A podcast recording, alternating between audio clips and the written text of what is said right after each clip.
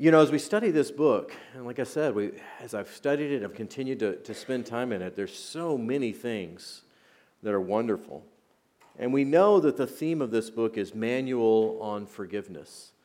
And the reality is, as I considered eh, preparing the last couple of weeks, you know, we could spend weeks and weeks, we could spend months talking about forgiveness, the implications of it, what the need for it, how it's accomplished, all of these things. And there has been I look just, just on one, one uh, kind of library app that I use and found over 40 books with the title Forgiveness in, the, in, in it, or, or with the word forgiveness in it. And so there's libraries filled with books on forgiveness.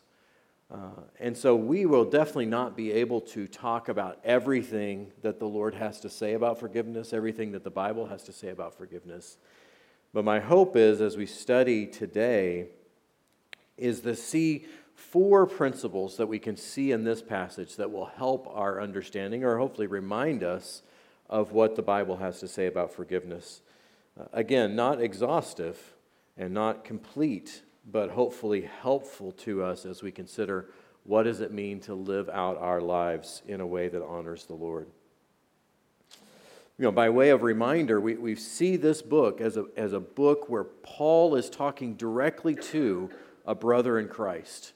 Right? This is a personal letter, and it was, eventually it was read in, in the church, and it's become a helpful part of the canon of Scripture, but it was really a letter from Paul to Philemon as he is dealing with some issues with Onesimus, Philemon's runaway slave. And we see how Paul has worked through that. We, we saw uh, originally in, in Milt's lesson on it about how highly Paul regarded Philemon, how he, he believed and trusted him as a believer in Christ. He was encouraged by the testimony of Philemon, that others had been encouraged by Philemon. And, and you see, Paul respects and honors Philemon as a brother. And then last week we saw a picture you know, we talked about a picture being worth a thousand words. We, we saw a picture, we see a real life example of what a brother in Christ does. How a brother in Christ should address issues in the church and with another believer. And we saw Paul's gracious humility.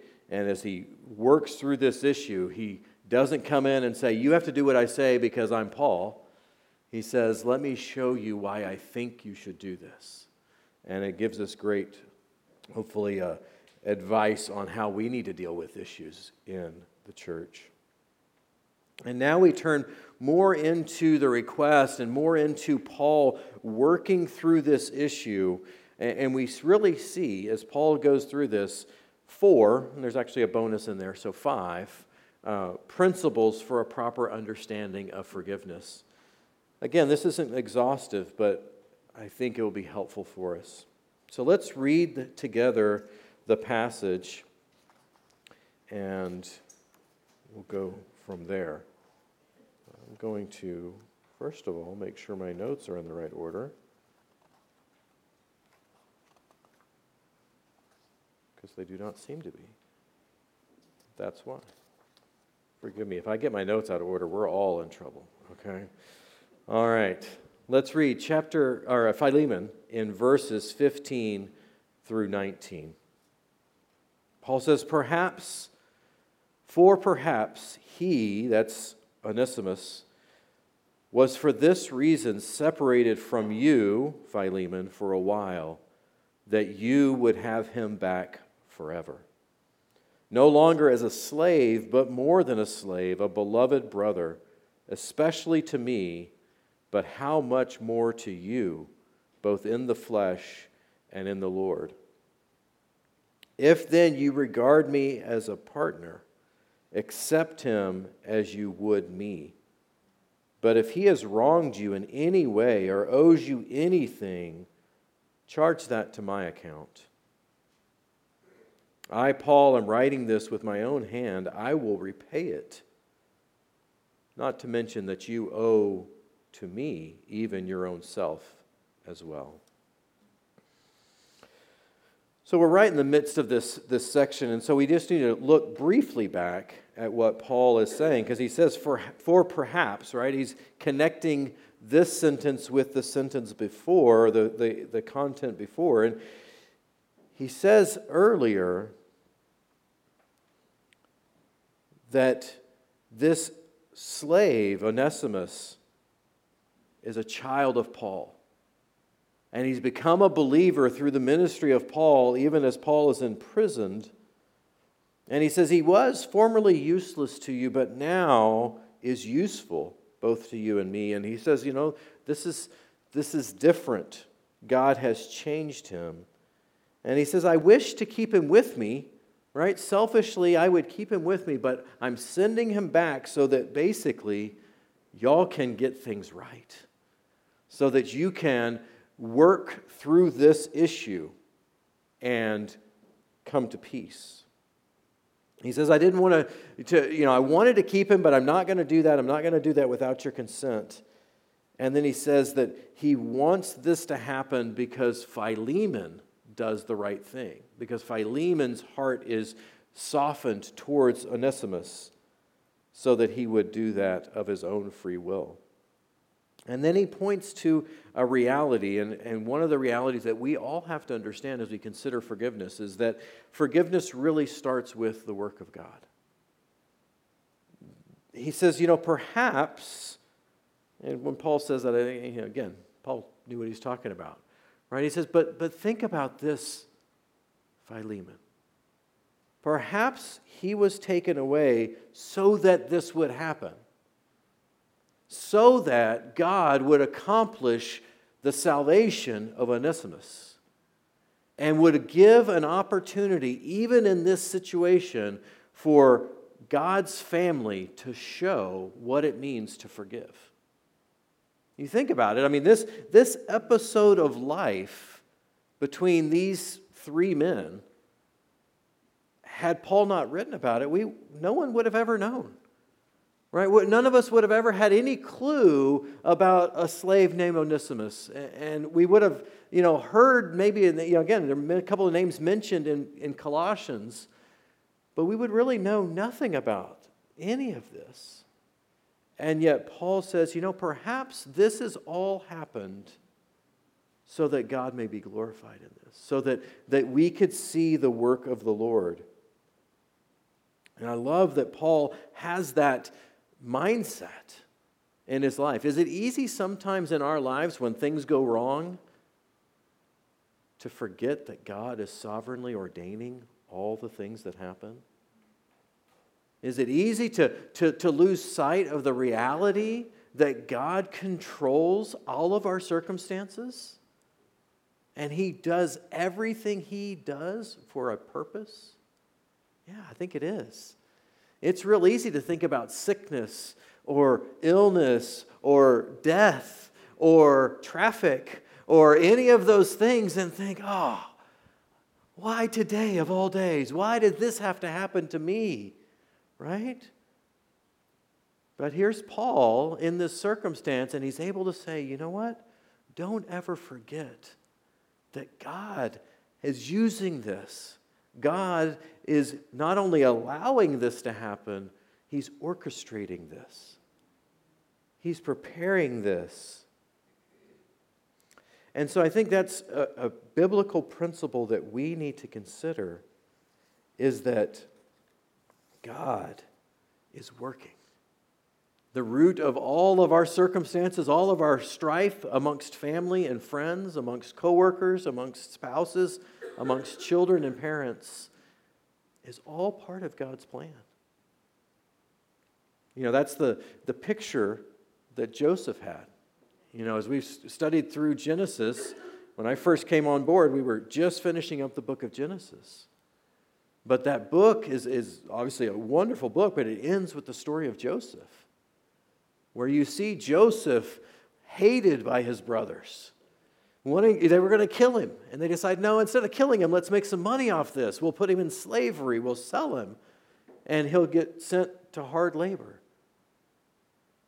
And we see even in that, God is blessing him, giving him a position, a favor, and then he's thrown in prison, not through his own fault. But he, then he's finally released from prison and become, become the highest or second highest in command over the entire nation of Egypt. And God used him to save not only uh, the nation of Egypt, but Israel and his family. And at the end of all of that, as Joseph is talking to his family, he says these things. In, in Genesis 45, verses 7 and 8, he says, God sent me before you to preserve for you a remnant in the earth and to keep you alive by a great deliverance. Now, therefore, it was not you who sent me here, but God. Joseph understood that even in the midst of some very, very challenging circumstances, he saw God working. And he was able to see that God is working through that. The brothers were even a little concerned after their father died. Like, okay, maybe now Joseph's going to get show the, the anger that he's been holding back for however many decades. But in Genesis 50 20, a verse that we've, we've all heard, it says, As for you, you meant evil against me, but God meant it for good, in order to bring about this present result, to preserve many people alive. And so Joseph understood God's sovereignty, even in the midst of very difficult circumstances.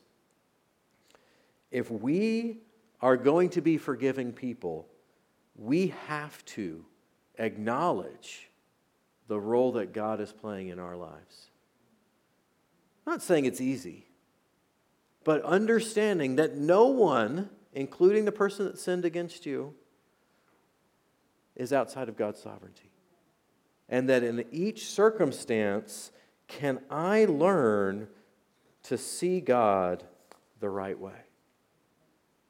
It's easy when, we're, when, when someone treats us wrong when someone does something they shouldn't, to think, why would God allow that? Why would God allow that? But Paul here says that may have been that this runaway slave was allowed to run away. And we'll get to the, the tense of this verb in just a second, but he's allowed to run away so that God could do a mighty work. We talked about last week the, the reality that Onesimus is now a believer in Christ is an amazing thing. Praise God that this rebellious slave, who was not only a rebellious slave, but a rebellious sinner against God, was saved through the circumstances that God allowed.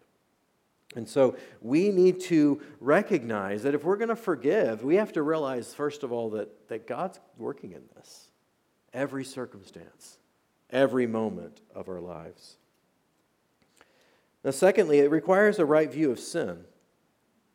Because I think a lot of times when we're dealing with issues of forgiveness, we have a, a tendency to um, do two things with sin, right? We inflate their sin and we deflate our sin, right? So their sin becomes just this horrifyingly awful thing and my sin becomes, you know, understandable. Like, I mean, what else could I do in this situation? See how wrong they were. And Paul here shows us that, that we have to look at sin the right way. And, and, I love that the way he does this is he changes, he, I don't think he changes reality, right? He's not trying to change a reality, but he's, he's, he's softening what happened here. This is what he says. He says that uh, in verse 15, it was for this reason, he was for this reason separated from you. Okay, now that's a passive verb. It, it means that Onesimus didn't do it himself. He's pointing to the fact that it was God who ultimately was the, the source of this action. But he's, he's saying, you know, he was, he was separated, right? let's, let's think about this instead of thinking uh, Onesimus as this horrible person that ran away and was actively rebellious. Let's just consider it as he was separated from you. God worked through these circumstances and separated from you. Paul's lowering the level or the softening what Onesimus did and showing that God was involved in this, that God was working in this situation and saying, He separated you. And he also he, he provides a, a really neat picture because sometimes, not any of you, I'm sure, but other people, when someone does them wrong, they never forget. Right? It stays with them for decades. And it can be one of those things you get a family member that's, that's had a falling out and a family reunion 20 years later. Suddenly you're fighting about something that happened when you were, you know, 15 years old. Something that happened when you were 20 or 30. Right? And there's some situations where families can hold grudges, people can hold grudges for, for the rest of their lives. And Paul says here, let's think about this a little differently, Philemon. He says, He was separated from you for a while. The, the word literally in that, it says, for an hour. for a short time, He was separated from you. Right? That this, this is a, a short, minor thing. This is a bump in the road that he was separated, but now God has brought him back to you forever right? The, the, the buildup here is that, that this, this issue, this sin, is a minor thing. But this reconciliation that God can accomplish in this situation, that can last forever. If we don't view sin rightly, we can make the, the sin, the fight, the issue, the turmoil last forever and we never even consider reconciliation. Right? If we choose to, to look at our sin the wrong way, we look at other people's sin the wrong way, then we won't be able to forgive the way God wants us to. We talked last week about the unforgiving slave, right? And the picture that Jesus taught of someone who was forgiven a debt that literally would be impossible to ever pay back. And he went to a slave who owed him some money, right? A little bit of money by comparison, pennies, and refused to forgive. That's a picture of how I see my sin versus how I see others' sin, how I see my debt versus how I see others' debt. My debt, hey, yeah, God obviously should forgive me. I'm a good guy. I didn't mean to do that. I, I, I, wasn't intending for that to be what ended up happening. But that guy, boy, that's the one that needs to be got. We don't view our sin the right way, we won't be able to forgive. We see that in the tale of the two sons as well, the parable of the two sons. The son that was obviously, blatantly rebellious, you know, runs away, lives a, an awful lifestyle, takes his money, takes his money from his dad, and basically doesn't steal money, but takes it in an inappropriate or improper way. But at the end, he's forgiven.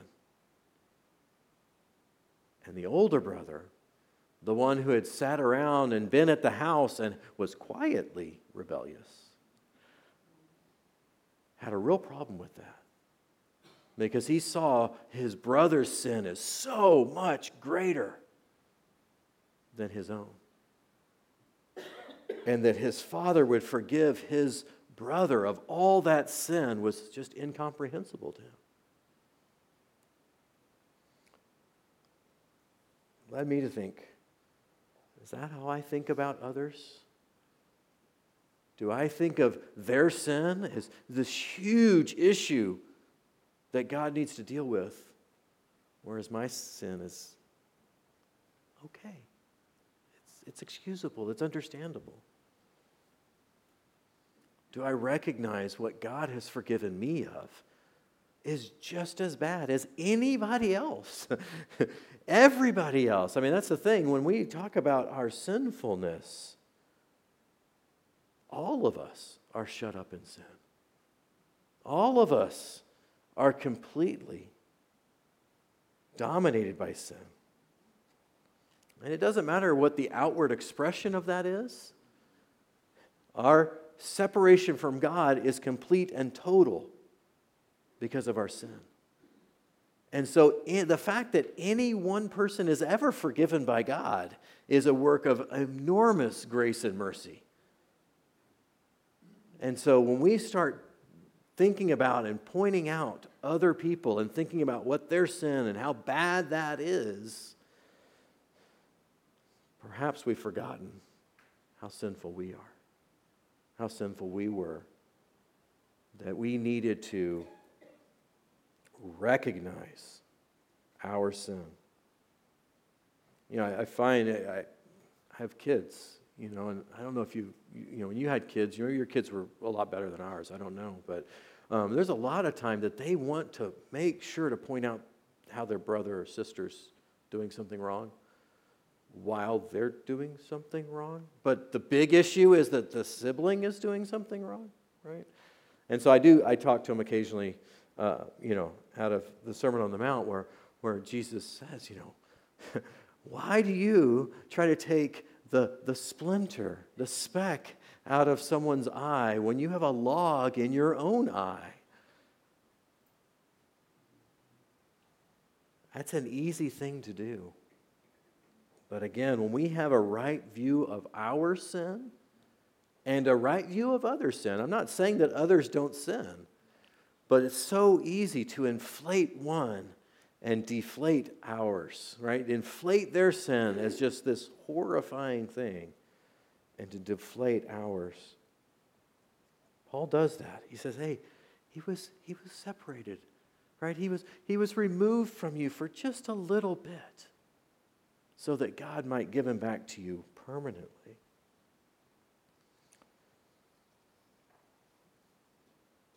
I love that God forgives our sins. You know, it's an easy thing to overlook. I think that's one thing I've been struck with as I've studied this passage is seeing how challenging it is sometimes to forgive sin horizontally, right? Between people. How, how difficult that is just points out how gracious God is that he would forgive vertically, right, between God and man. Because God, uh, uh, our sin against God is so much greater than anything any person could ever do to us. And yet he is quick to forgive. Right? He desires to forgive. He, he you know, it, it says he, he leans down to hear the prayers, the penitence of his people. He, he wants to forgive. Boy, what an amazing God we serve. What a picture that is a reminder of how much I should just be so quick to forgive. Right? I, I, I was forgiven everything. This person cost me nothing. Right? This, this, this was pennies when I owed billions, trillions. This is God forgiving us far more than we ever, ever would have to forgive another person. You know, I love this picture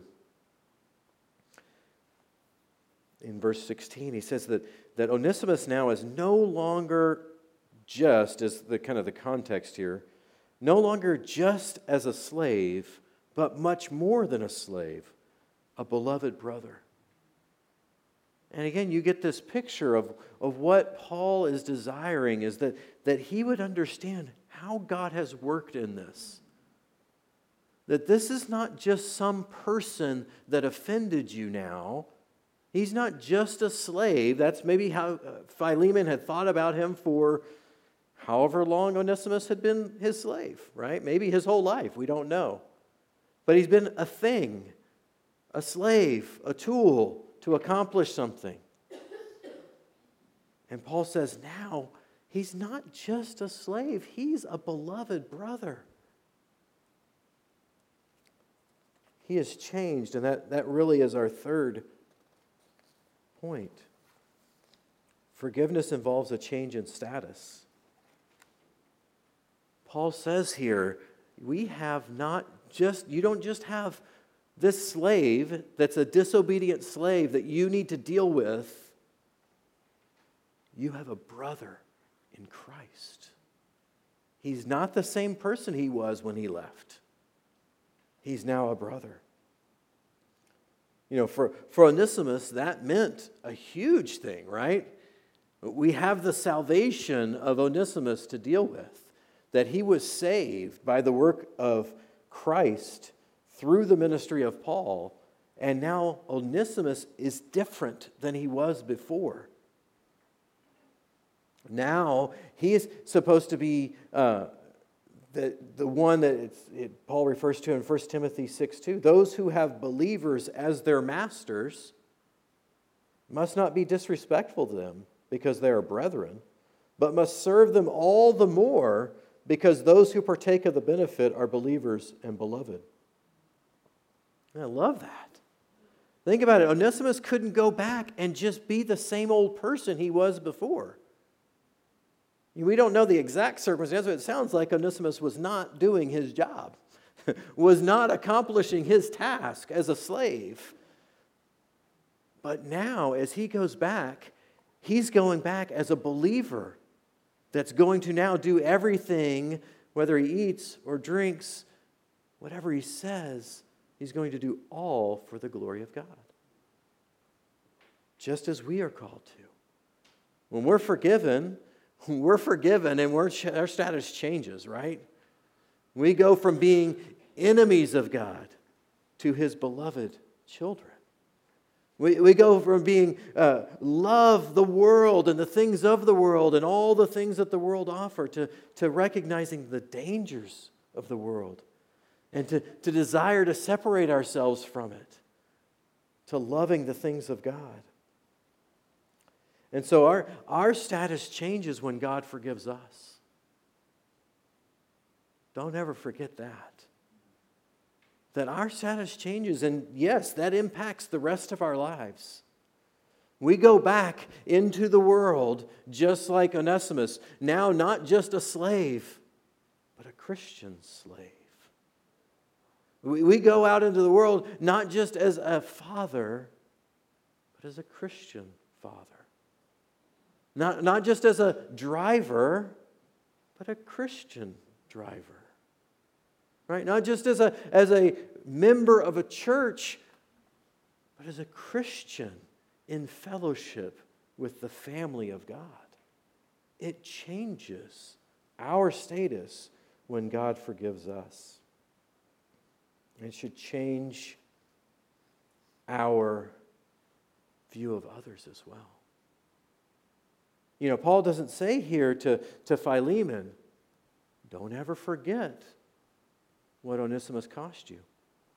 Don't ever, don't ever let him forget how bad he used to be. No. He says you need to eh, look at him, consider him as a beloved brother. You know, I love the, the, the reality is in this letter, we have several people called brother by Paul. We have Timothy. Right? Well, we know Timothy a good guy. Paul's, Paul's uh, selected, you know, pastor. He trained him and taught him, and we have great respect for Timothy.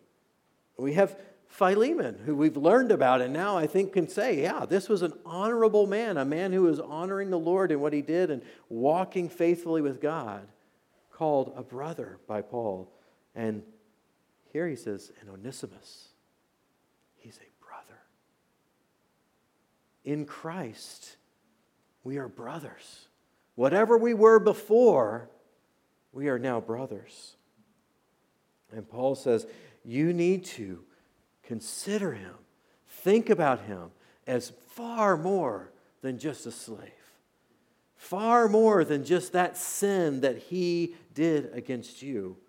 You need to and you must consider him as a brother. Right? He's a beloved brother, Paul says, especially to me.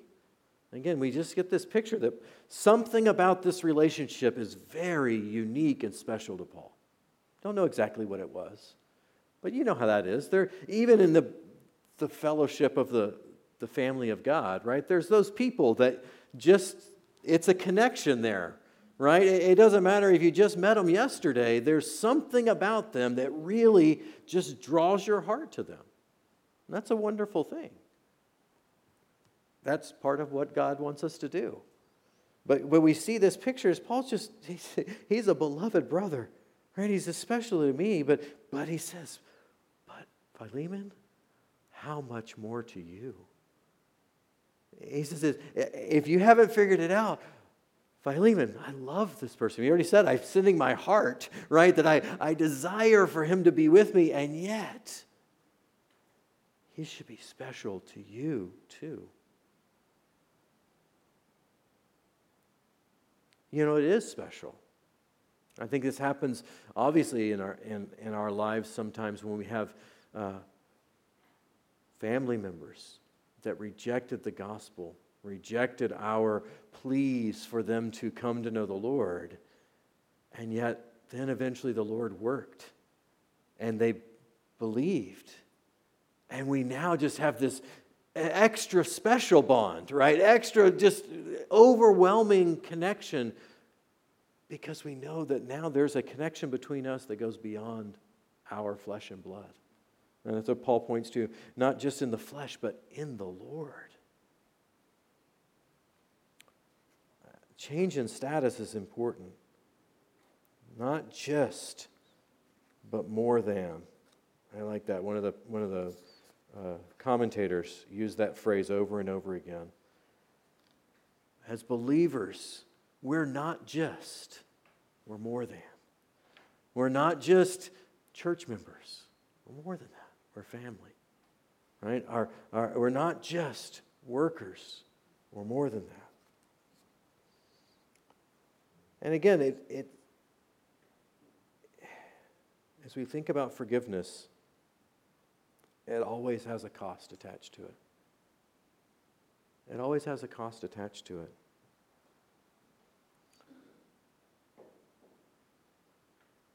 Paul says in verse 17 and 18, if then you regard me as a partner, so again, that's kind of one of those like phrases that say you should hopefully have Philemon saying, well, duh, of course I think of you as a partner, Paul right? But he's just saying, you know, just reminding him if, if you really love me the way I know you do, because we're partners, we've worked together alongside each other, accept him as you would me.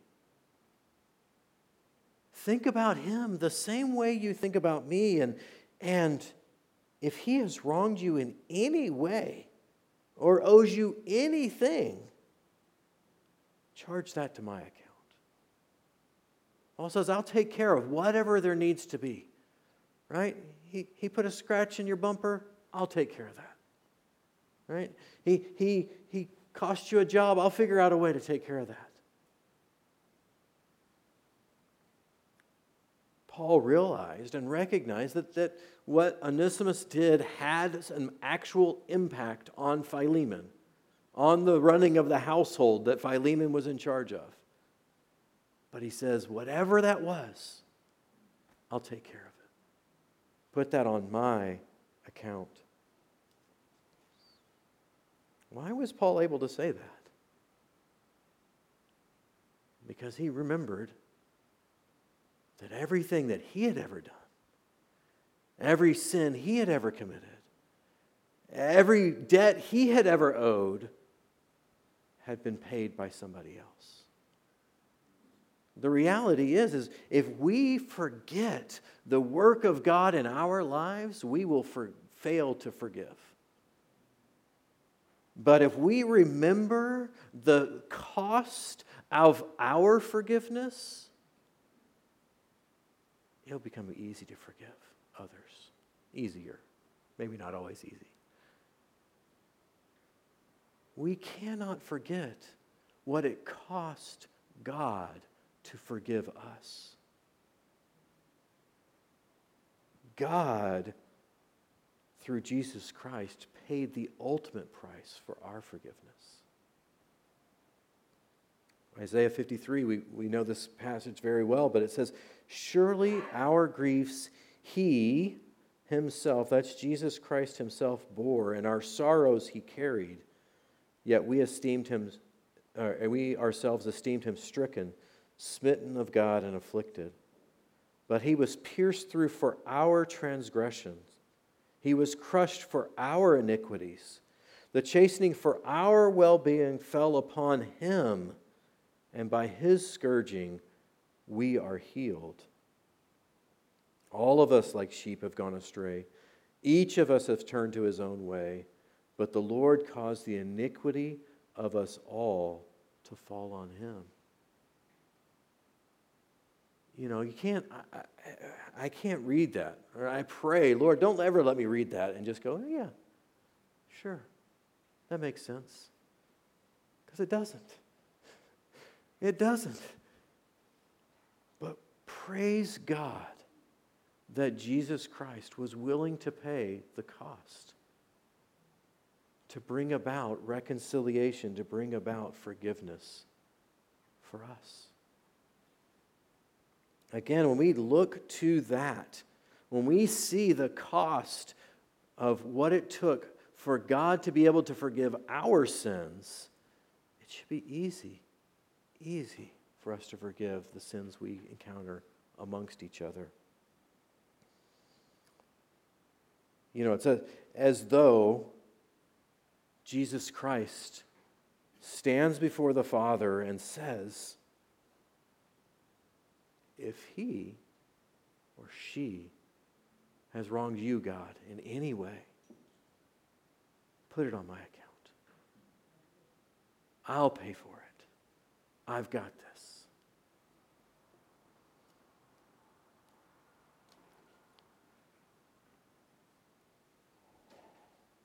Do we remember what it costs our Lord to forgive us?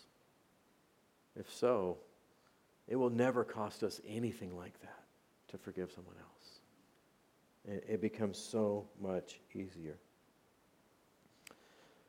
So we've seen, again, some principles of forgiveness that doesn't cover everything, but does, I think, hopefully give you some encouragement seeing the work of God, knowing that God is sovereignly in control of all circumstances, even the sinfulness of other people and what they do. He uses that to accomplish his work. Recognizing the need for a right view of sin, that my sin is not less than their sin. Even if in this circumstance someone may have truly sinned against me greater than I have sinned against them, that like it says in Isaiah, all of us, like sheep, have gone astray. We've all sinned in just different ways. We recognize that forgiveness comes along or involves a change of status. We're not who we used to be. When we forgive someone else, we don't continue to think of them as who they used to be. We forgive them. We can think of them differently. And we're able to do that because ultimately Jesus Christ paid the cost. I said we had a bonus, okay, because it's not completely in this passage, but I felt like it was such a good thing as I studied, I just couldn't not say it, okay? Because I think it's sometimes easy, especially if you're struggling in your life. You're struggling with sin. Maybe you're struggling with a lack of forgiveness, right? You just you read this and you go, why, why can't I let go of that grudge? What is going on? And, and is this something that I can get right? We need to remember that God's forgiveness is always complete. It's always complete. God forgives us totally. He doesn't forgive us with strings attached and say, well, if you do it again, though, well, all deals are off. He forgives us completely. R.C. Sproul said this When we sin, one of the most difficult things is for us, Uh, for us is accepting free, gracious, merciful forgiveness. We are creatures of pride. We think that God's forgiveness is fine for other people, but when we do something wrong, we want to make up for it. However, this is absolutely impossible for anyone to do. God requires perfect holiness. Once perfection is lost, we cannot regain it. We are debtors with a debt we cannot pay. This is difficult for us to accept because we want to be able to pay our own way. It's because of our pride and arrogance, both fruits of our sinfulness, that we refuse to accept the forgiveness of God. And I would add to that, I think sometimes when we try to go back into a transactional mindset with God, okay, you wipe my slate clean, but now I've got to keep it clean. It's up to me. That's how we treat others. Okay, I'll forgive, but you better not ever do that again. We need to be like our God, who is quick to forgive and forgives abundantly. That, that says, I, I'm going to separate all that. I'm not going to think about it anymore. I'm going to just choose not to consider that ever. Can we treat others that way? that's what Paul's asking Philemon to do here. He's saying, You're, you're going to have to change how you think about this person. May the Lord help us to do that in our lives. Let's pray. Lord, we do just thank you so much. As we consider just some, a, a, tiny bit of what you do in your forgiveness of us, Lord, might it just change our hearts as we consider what others have done against us. Lord, you are so gracious to forgive us our sin. You have forgiven a debt that literally we could never, ever, ever, ever pay back. And you don't hold that over our heads, and you don't tell us if you ever do that again, you're out. Lord, you are gracious to forgive us. And Lord, help us to do that. Help us to be not like, to not be like the slave who is forgiven so much and then chases down the tiny debts that other owes him. Lord, there is no one, no one in this life that could ever sin against us worse than we sinned against you. Lord, help us to be like you. Help us to be quick to forgive.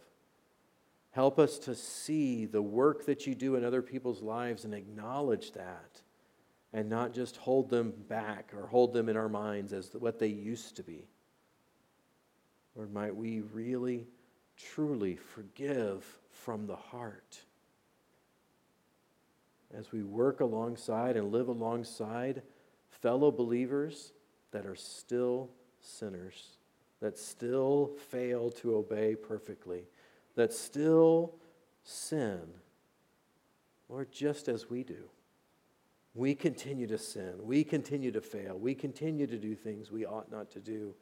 Lord, help us to be gracious to others just as you continue to be gracious to us. Help us to forgive no matter the circumstances, knowing that you are good and gracious to forgive us of all of our sin. It's in Jesus' name that we pray. Amen.